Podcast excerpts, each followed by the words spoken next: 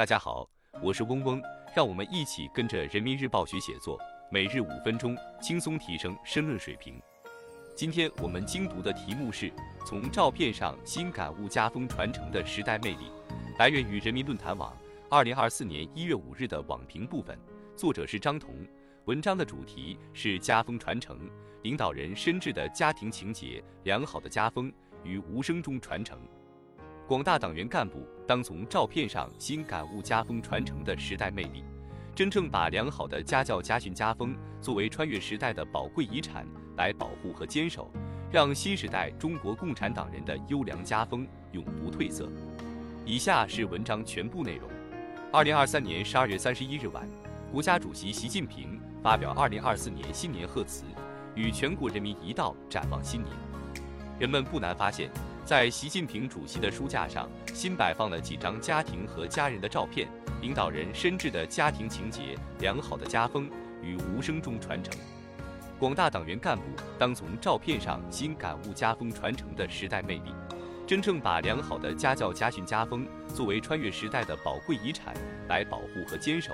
让新时代中国共产党人的优良家风永不褪色。言传身教，沐浴家风熏陶。一茶一饭，彰显好家教有形的魅力。家国同构、家国一体是中国社会的组织特征。治家是治国的起点，家教则是治家的起点。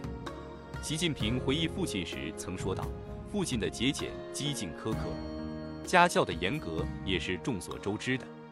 正是这无声的教育，所以才有了在河北富平考察调研时，十人指点四菜一汤的佳话。”细节之间足以洞见简朴作风，广大党员干部的一言一行对社会良好风尚的养成起着举足轻重的作用，因此更当自觉成为良好家风的代言人。从一茶一饭、一点一滴做起，用自身教养树立标杆，多一些踏实笃行的坚定，少一些奢靡铺张的浪费，多一些为人处事的思考，少一些飘在半空的浮躁，真正感受到好家教有形的魅力。规行举止守住细微之处，一言一行鲜明好家训入心的魅力。新中国成立初期，毛主席给自己定下三条原则：念亲但不为亲徇私，念旧但不为旧谋利，记亲但不以公济私。从近年来查处的腐败案例看，家风败坏往往是领导干部走向严重违纪违法的重要原因。官德如风，民德如草。广大党员干部应当清醒地认识到，家风问题不仅是道德问题，更是党性问题、作风问题。因此，要把管好家人、身边人作为一件大事来对待，立好家训，管好后院，厘清亲情与权力的边界，不给贪腐利益开后门。时刻牢记明大德、守公德、严私德，让心有所畏、言有所戒、行有所止，成为家庭成员的基本遵循。在常常自省、自律、自观中掸去思想的尘埃，守住法纪的底线，真正用一言一行鲜明好家训，让家人感受入心的魅力。多精协华，吸收养分精华，一朝一夕沉淀好家风传承的魅力。毛诗序云：“风以动之，教以化之。”家风是一个家庭的精神内核，也是一个社会的价值缩影，更是党员干部行稳致远的重要因素。在中华民族五千多年文明史中，家风扮演着关键角色。从严氏家训的深刻启迪，到传颂千年的诫子书；从习近平的拜寿信到小儿能诵的小萝卜头革命故事，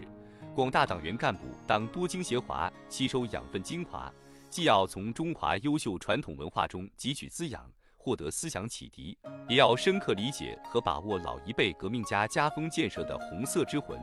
在注重优秀家风的传承和创新中，形成独具气韵的自家家风，真正在一朝一夕、朝朝夕夕中沉淀好家风传承的魅力，真正把家庭建设成家教好、家规严、家风正和家味浓的健康细胞，让向上向善的共同理想、志趣、品质、人格、信仰在家中蔚然成风，代代相传。以上是今日精读的全部内容了。笔记内容大家自行截图即可。今天我们的精读就到这里结束了，十分感谢大家的收听。本文因编辑发布有所删改，如需获取完整版高清内容，可添加嗡嗡获取。日拱一卒，功不唐捐。希望大家继续坚持学习，你我终将拥有美好的未来，加油哦！